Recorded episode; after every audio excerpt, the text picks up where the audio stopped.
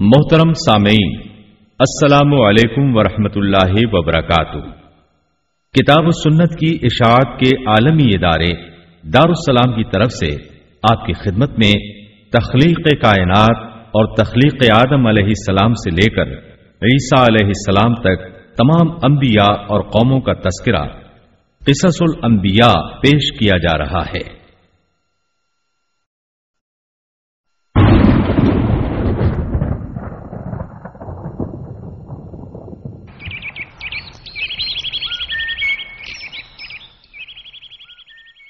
اللہ تعالیٰ فرماتے ہیں۔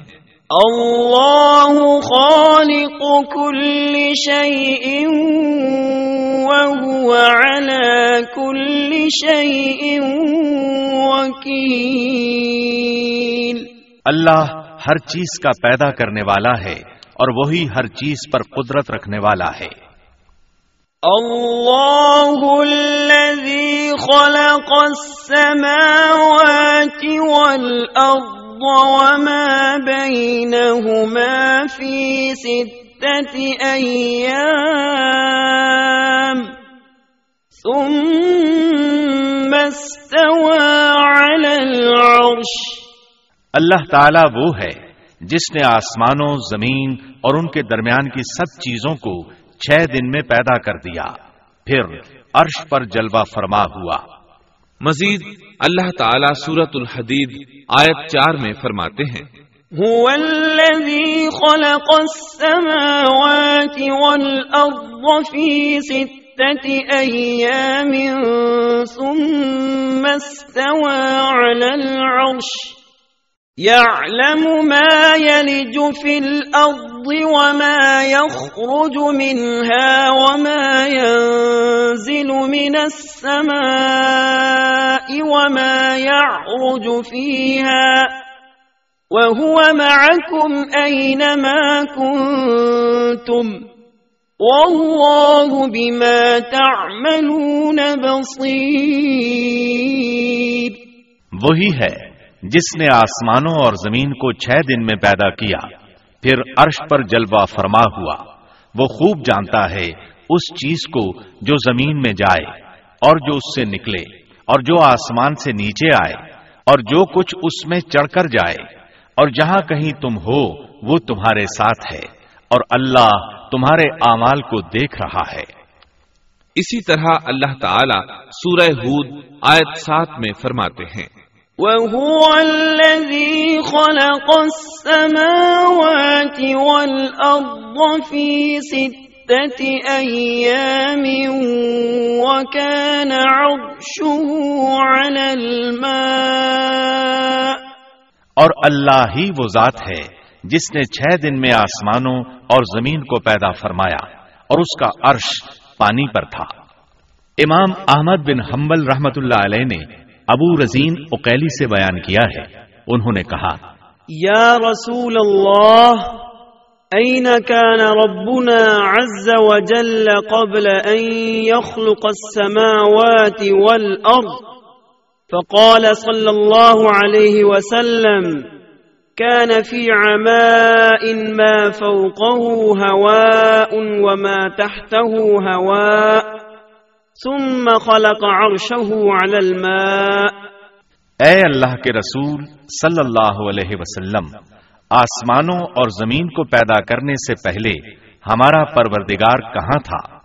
آپ نے فرمایا، اما میں تھا یعنی اللہ کے سوا کچھ بھی نہ تھا۔ نہ اس کے اوپر ہوا تھی اور نہ اس کے نیچے ہوا تھی۔ مطلب یہ کہ کچھ نہ تھا۔ پھر اس نے پانی پر اپنا عرش پیدا کیا۔ گویا یہ تھی مخلوق کی ابتدا۔ امام احمد، امام ترمزی امام ابو داود اور بہت سے دوسرے محدثین رحمہم اللہ نے سیدنا عبادہ بن سامد رضی اللہ عنہ کی روایت بیان کی ہے۔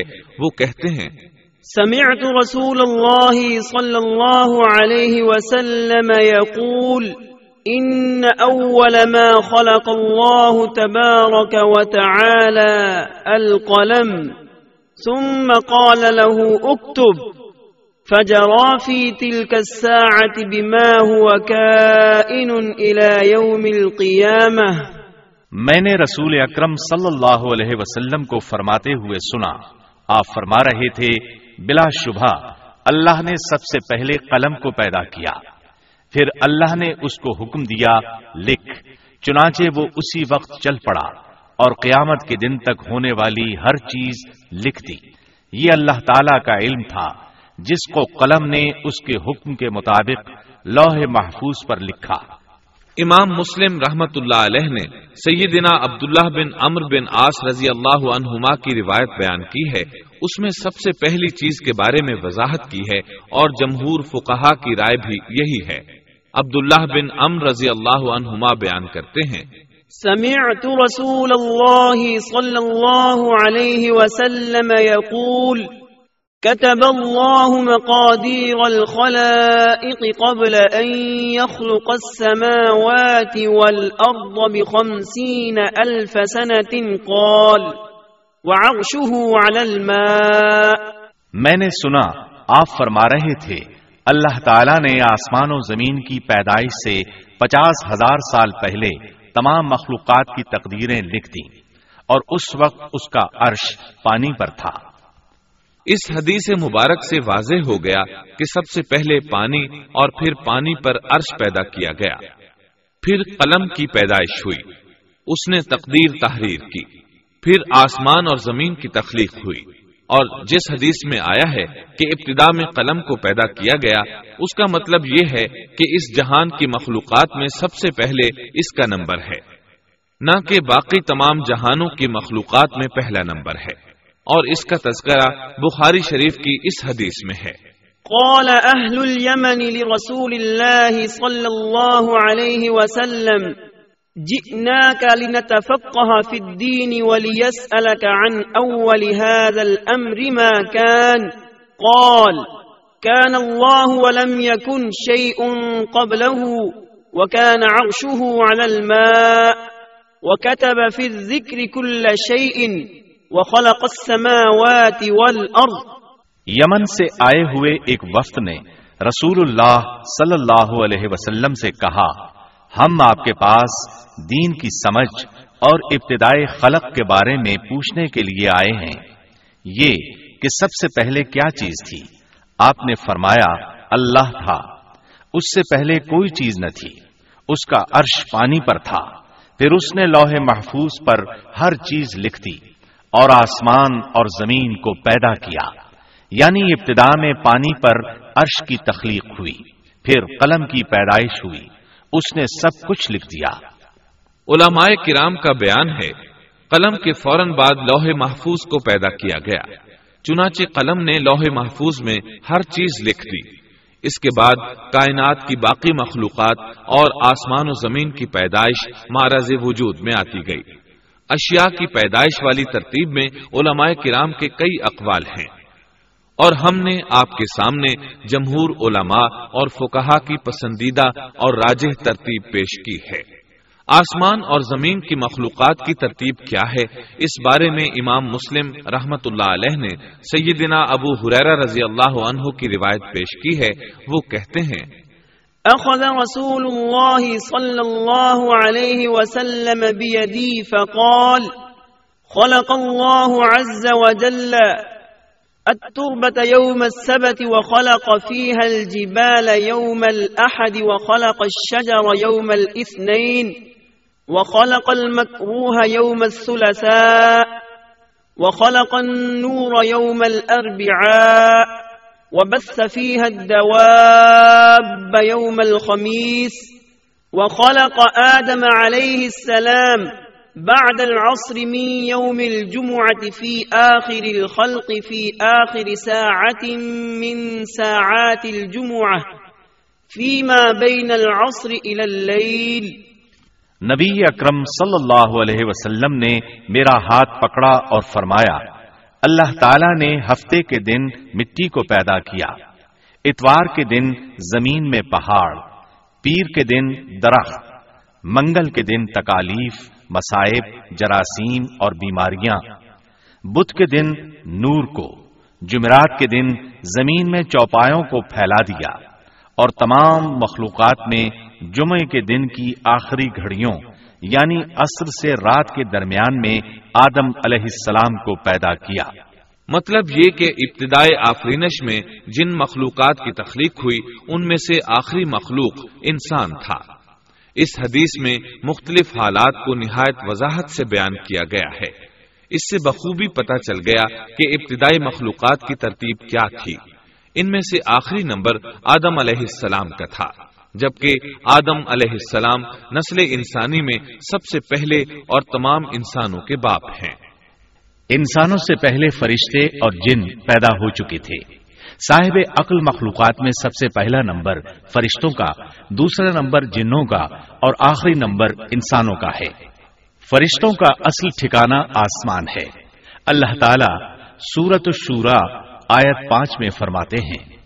تكاد السماوات يتفطرن من فوقهن والملائكة يسبحون بحمد ربهم ويستغفرون لمن في الأرض ألا إن الله هو الغفور الرحيم قریب ہے کہ آسمان اپنے اوپر سے پھٹ پڑے اور تمام فرشتے اپنے رب کی تسبیح اور تحمید بیان کر رہے ہیں اور زمین والوں کے لیے استغفار کر رہے ہیں۔ خبردار، اللہ تعالی معاف کرنے والا، رحمت کرنے والا ہے۔ مسلم شریف میں ہے، سیدہ عائشہ صدیقہ رضی اللہ عنہا سے روایت ہے کہ نبی اکرم صلی اللہ علیہ وسلم نے فرمایا خلقت من نور وخلق الجان من نار وخلق آدم مما وصف لكم. فرشتوں کو نور سے اور جنوں کو آگ سے پیدا کیا گیا اور آدم کو اس چیز سے پیدا کیا گیا جو تمہارے لیے بیان کر دی گئی یعنی مٹی سے۔ فرشتوں کی تخلیق کے بعد جنوں کو پیدا کیا گیا۔ جنوں کو بھی انسانوں سے پہلے پیدا کیا گیا تھا۔ جیسا کہ اللہ تعالی سورت الحجر آیت ستائیس میں فرماتے ہیں۔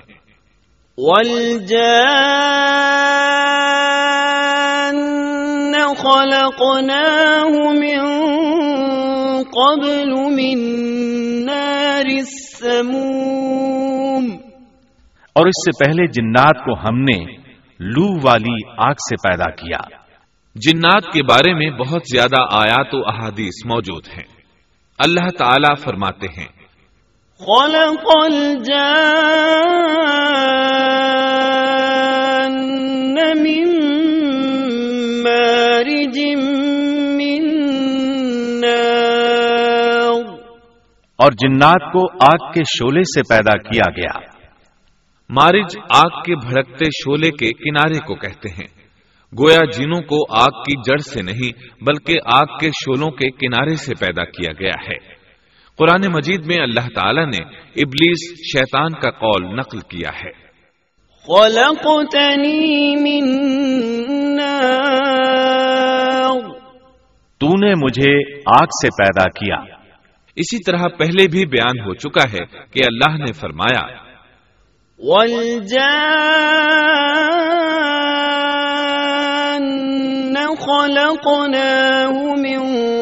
قبل من نار السموم.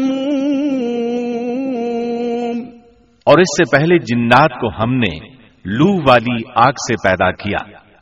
یہ ہے جنات کی اصل اور بنیاد۔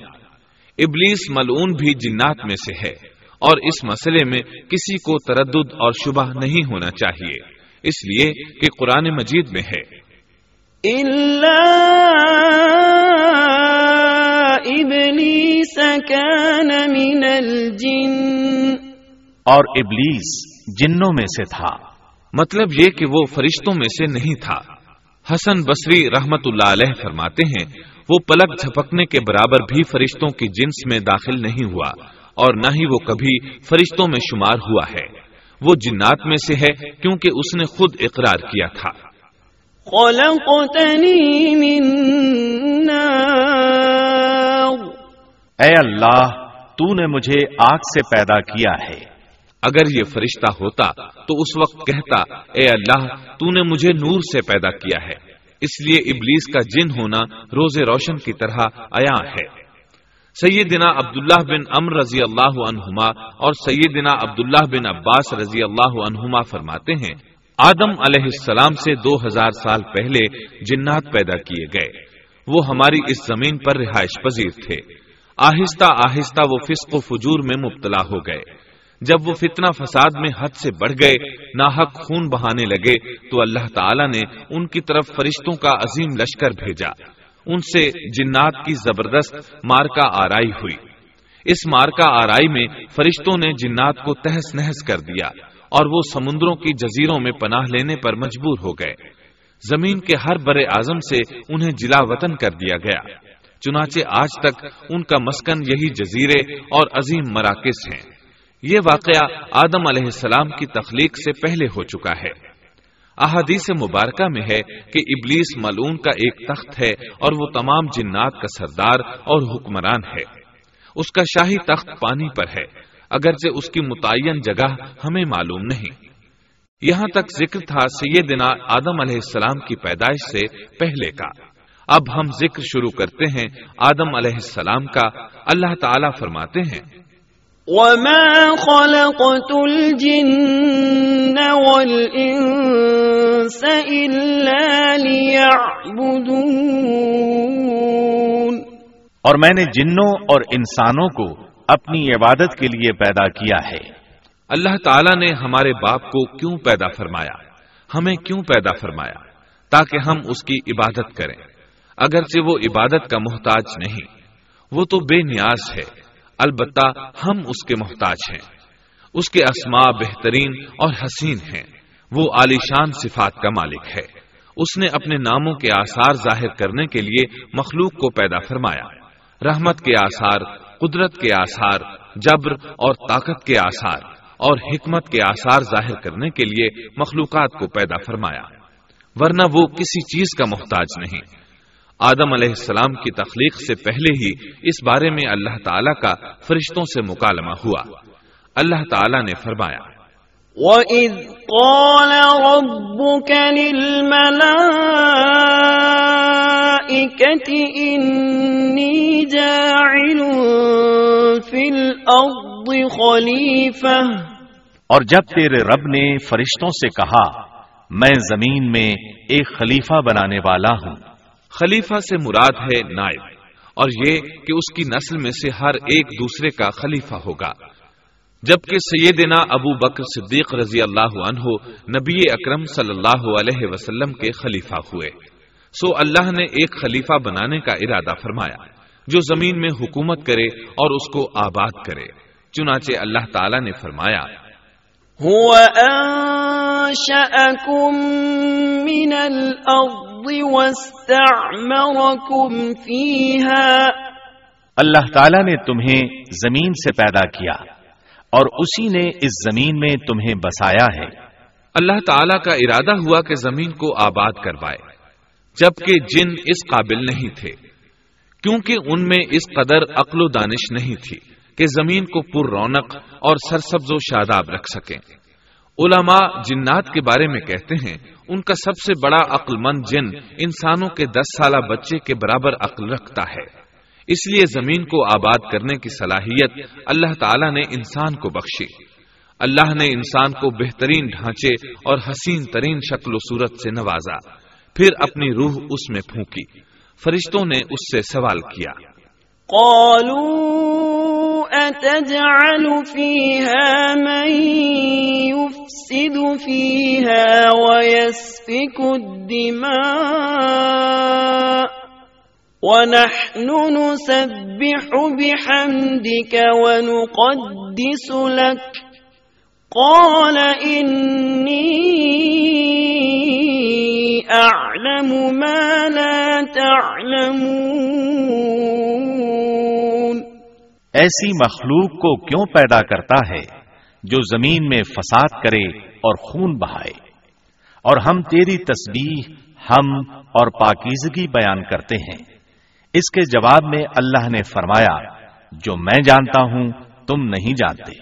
دراصل فرشتوں نے کسی طرح معلوم کر لیا تھا کہ آدم کی اولاد زمین میں فساد کرے گی، خون ریزی کرے گی، لیکن انہوں نے یہ بات اعتراض کے طور پر نہیں کہی تھی۔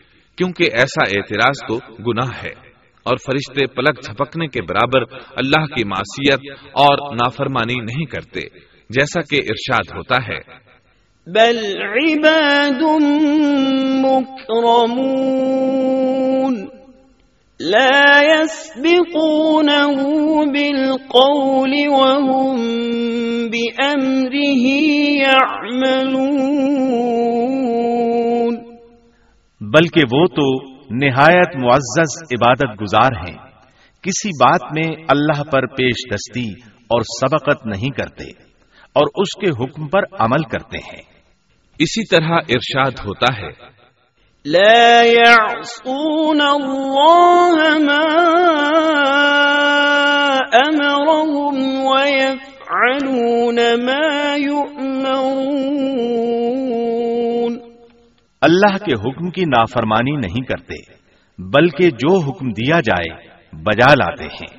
اس لیے فرشتوں کا یہ پوچھنا وضاحت طلبی کے لیے تھا۔ وہ تو انسان کے پیدا کرنے کی وجہ پوچھ رہے تھے۔ وہ زمین میں جنات کے اعمال اور کرتوت کا مشاہدہ کر چکے تھے۔ یعنی اللہ تعالیٰ نے انہیں پیدا کر کے اختیار دیا تو وہ فتنہ و فساد اور فسق و فجور میں مبتلا ہو گئے۔ اور اب ایک اور مخلوق زمین میں بسائی جا رہی تھی، تو اس بات کا امکان تھا کہ یہ مخلوق بھی ان کے نقش قدم پر چلے۔ اس لیے فرشتوں نے تعجب اور حیرت کی بنا پر یہ سوال کیا تھا۔ اور پوچھنے کا مقصد یہ تھا کہ کیا یہ بھی جنوں کی طرح ہوں گے؟ اس طرح انہیں یہ خدشہ لاحق ہوا کہ شاید ان سے اللہ کی عبادت میں کوتاہی یا کمی واقع ہوئی ہے، جس کی وجہ سے اللہ کو نئی مخلوق پیدا کرنا پڑی۔ اس لیے ان کی بات میں یہ بھی تھا کہ ہم تیری ہم اور سنا بیان کرتے ہیں۔ بہرحال، ان کے سوال کے دو مقصد تھے۔ کیا یہ جنوں کی طرح فساد کرنے والی قوم ہے؟ کیا ہم سے تیری عبادت میں کوتاہی ہوئی ہے؟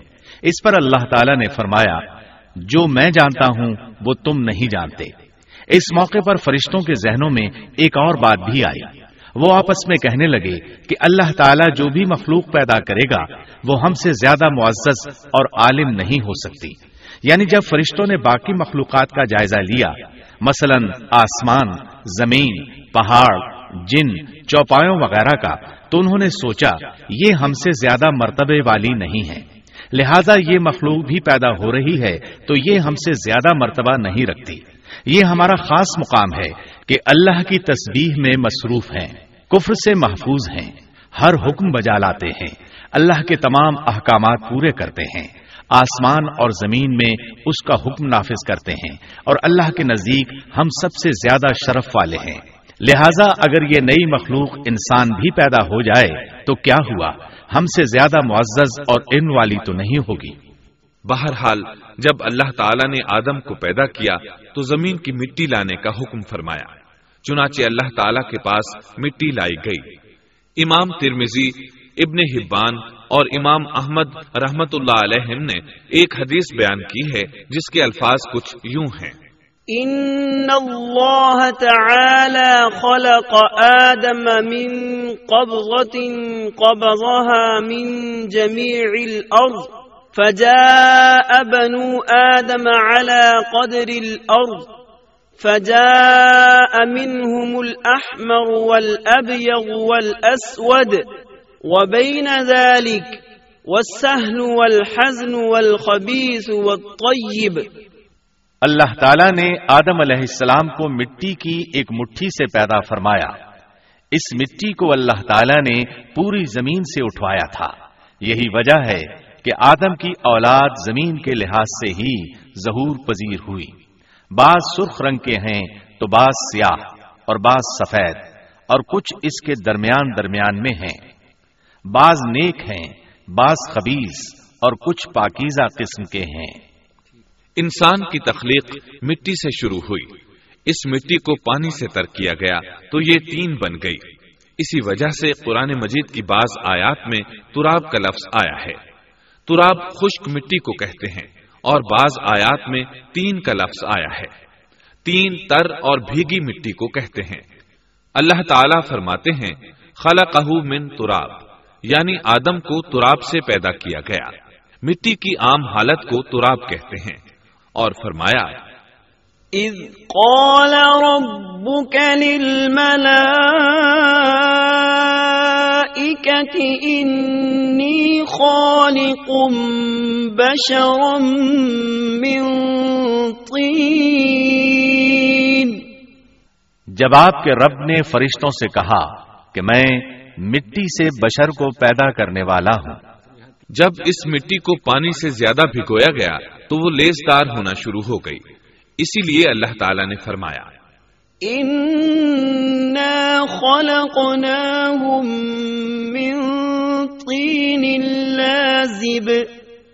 ہم نے انسان کو لیس دار اور چپکنے والی مٹی سے پیدا کیا۔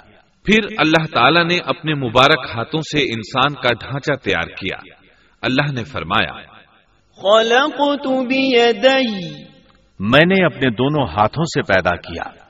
اللہ تعالیٰ نے انسان کی خلقت فرشتوں کے سپرد نہ کی، بلکہ بذات خود اسے تخلیق کے مراحل سے گزارا اور اپنے ہاتھوں سے اس کی تصویر کشی کی۔ اللہ نے انسان کو پہلے ایک مورتی کی صورت میں ڈھالا، اس کے بعد ایک مقررہ مدت تک چھوڑے رکھا۔ یہاں تک کہ گیلی مٹی خشک ہو گئی اور اس کا رنگ سیاہ ہو گیا، بدبو آنے لگی۔ پھر وہ کھنکھناتی مٹی میں بدل گئی۔ اور آخر کار آگ پر پکی ہوئی مٹی یعنی فخار، ٹھیکری کی صورت اختیار کر گئی، جس سے مٹکے وغیرہ تیار کیے جاتے ہیں۔ سیاہ مٹی کو ہما ان کہتے ہیں اور بدبودار کو مسنون کہتے ہیں اور کھنکھنا کر بولنے والی مٹی کو سلسال کہتے ہیں اور ٹھیکری کی طرح کی مٹی کو الفخار کہتے ہیں۔ مختلف آیات میں یہ الفاظ وارد ہوئے ہیں۔ وَلَقَدْ خَلَقْنَاكُمْ ثُمَّ صَوَّرْنَاكُمْ ہم نے تمہیں پیدا کیا اور پھر ہم ہی نے تمہاری صورت بنائی۔ اور فرمایا وَلَقَدْ خَلَقْنَا الْإِنسَانَ مِنْ صَلْصَالٍ مِنْ حَمَئٍ مَسْنُونَ اور یقیناً ہم نے انسان کو کھنکھناتی خشک مٹی سے پیدا کیا جو کہ بدبودار اور سیاہ گارے سے خشک ہوئی تھی۔ اور فرمایا خلق الانسان من صلصال كالفخار۔ اللہ نے انسان کو کھنکھناتی مٹی سے پیدا کیا جو کہ ٹھیکری کی طرح تھی۔ ان تمام آیات کریمہ میں کوئی تناقض، تعارض اور اختلاف نہیں۔ اس لیے کہ ان مختلف آیات میں انسان کو اس کی تخلیق کے مختلف مراحل کی یاد دہانی کرائی گئی ہے۔ خلاصہ کلام یہ ہوا کہ تخلیق کے عمل کا پہلا مرحلہ تراب تھا یعنی عام حالت والی خشک مٹی، پھر تین یعنی بھگوئی ہوئی مٹی، پھر لیس دار مٹی یعنی سلسال۔ پھر ٹھیکری کی طرح کی مٹی یعنی فخار۔ اور یہ کام جمعے کی آخری گھڑی میں کیا گیا۔ اور یہ دن اللہ کے لحاظ سے شمار ہونے والے دنوں میں سے ہمارے دنوں کی طرح نہ تھا۔ ہمارے اور اللہ کے دن مختلف ہیں۔ تخلیق آدم دراصل اللہ کا کرشمہ ہے۔ انسانوں کو ایک صورت عطا کی گئی۔ اس مرحلے کا تذکرہ بخاری اور مسند احمد کی ایک روایت میں ہے۔ خلق الله آدم وطوله ستون ذراعا فكل من يدخل الجنة على صورة آدم فلم يزل الخلق ينقص حتى الآن اللہ نے آدم کو پیدا کیا اور ان کا قد ساٹھ ہاتھ یا ساٹھ میٹر لمبا تھا۔ تمام جنتی لوگ اس قد آدم کے ساتھ جنت میں داخل ہوں گے اور اس وقت سے لے کر آج تک مخلوق کا قد کم ہوتا چلا آ رہا ہے۔ بعد والے لوگ گزشتہ زمانے کے لوگوں سے ہمیشہ چھوٹے قد کے ہوتے چلے آ رہے ہیں۔ بہرحال سب سے پہلے اور سب سے لمبے انسان آدم علیہ السلام تھے۔ امام احمد نے منفرد طور پر ایک روایت بیان کی ہے۔ اس میں رسول اکرم صلی اللہ علیہ وسلم نے آدم علیہ السلام کی لمبائی ساٹھ ہاتھ یعنی ساٹھ میٹر اور چوڑائی سات ہاتھ بیان فرمائی ہے۔ سبحان اللہ۔ سیدنا آدم کس قدر زخیم اور عظیم مخلوق تھے۔ صحیح مسلم اور مسند احمد کی روایت میں ہے۔ لما خلق الله آدم تركه ما شاء أن يدع فجعل إبليس يطيف به ينظر إليه فلما رآه أجوف عرف أنه خلق لا يتمالك اللہ نے آدم کو پیدا کیا تو اسے اپنی منشا کے مطابق کچھ عرصہ ڈھانچے کی صورت میں چھوڑے رکھا۔ ابلیس اس کے ارد گرد چکر لگانے لگا۔ اس نے دیکھا کہ وہ پیٹ والا ہے۔ وہ سمجھ گیا کہ یہ مخلوق اپنے آپ پر کنٹرول نہیں کر سکے گی۔ اس حدیث سے معلوم ہوتا ہے کہ انسانوں کی طرح جنات کا پیٹ نہیں ہے۔ صرف انسان ایسا ہے جس کا اندر والا حصہ کھوکھلا ہے۔ بہرحال اللہ نے انسان کو اس شکل و صورت میں پیدا فرمایا۔ احادیث مبارکہ میں آدم علیہ السلام اور ابلیس ملون کا قصہ تفصیل سے بھی موجود ہے اور مختصر بھی۔ مثلا تفسیر تبری میں سیدنا عبداللہ بن عباس رضی اللہ عنہما سے روایت ہے۔ اللہ تعالی نے آدم علیہ السلام کی مٹی کا حکم دیا۔ مٹی لائی گئی۔ اللہ تعالیٰ نے آدم علیہ السلام کو لیسدار اور بدبودار سیاہ مٹی سے پیدا فرمایا اور یہ کام اللہ نے اپنے مبارک ہاتھوں سے کیا۔ آدم چالیس راتیں مجسمے کی صورت میں پڑے رہے۔ جس موجود تھا، لیکن روح نہیں تھی۔ ابلیس آتا، اس ڈھانچے کو ٹھوکر لگاتا، تو جسم سے ایسی آواز نکلتی جیسے خالی مٹکے پر ہاتھ مارنے سے نکلتی ہے۔ اسی لیے اللہ نے بھی فرمایا ہے کہ وہ کھن کھناتی مٹی سے پیدا کیے گئے۔ آدم علیہ السلام میں روح ڈالنے سے پہلے ایک مرتبہ فرشتوں کا ان کے پاس سے گزر ہوا تو وہ کچھ گھبرا سے گئے۔ ابلیس کو تو بہت زیادہ گھبراہٹ کا سامنا کرنا پڑا۔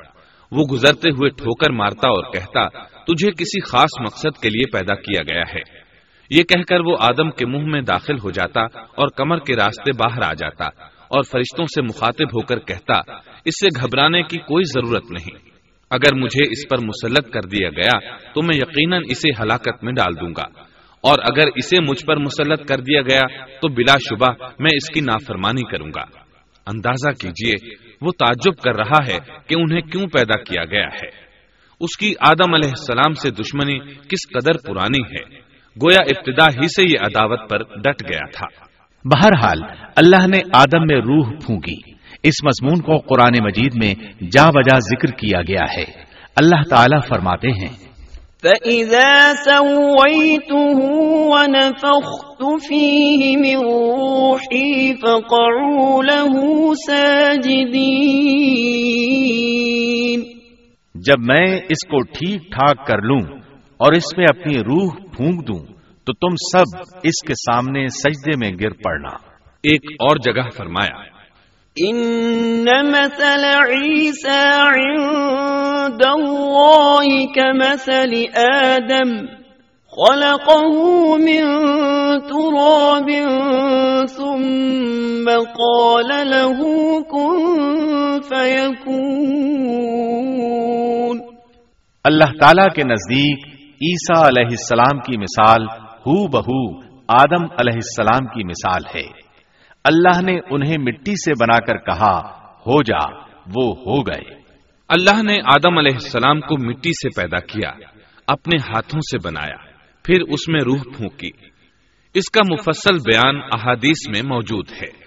جب ان میں روح پھونکی گئی اور ابتدا میں روح جیسے ہی سر کے اندر داخل ہوئی، آدم علیہ السلام کو چھینک آ گئی۔ فرشتوں نے آدم علیہ السلام سے کہا الحمد للہ کہیے۔ انہوں نے کہہ دیا اللہ کی اس تعریف کے جواب میں اللہ تعالی نے فرمایا رحم کا ربک یعنی تجھ پر تیرا رب رحم فرمائے۔ سبحان اللہ۔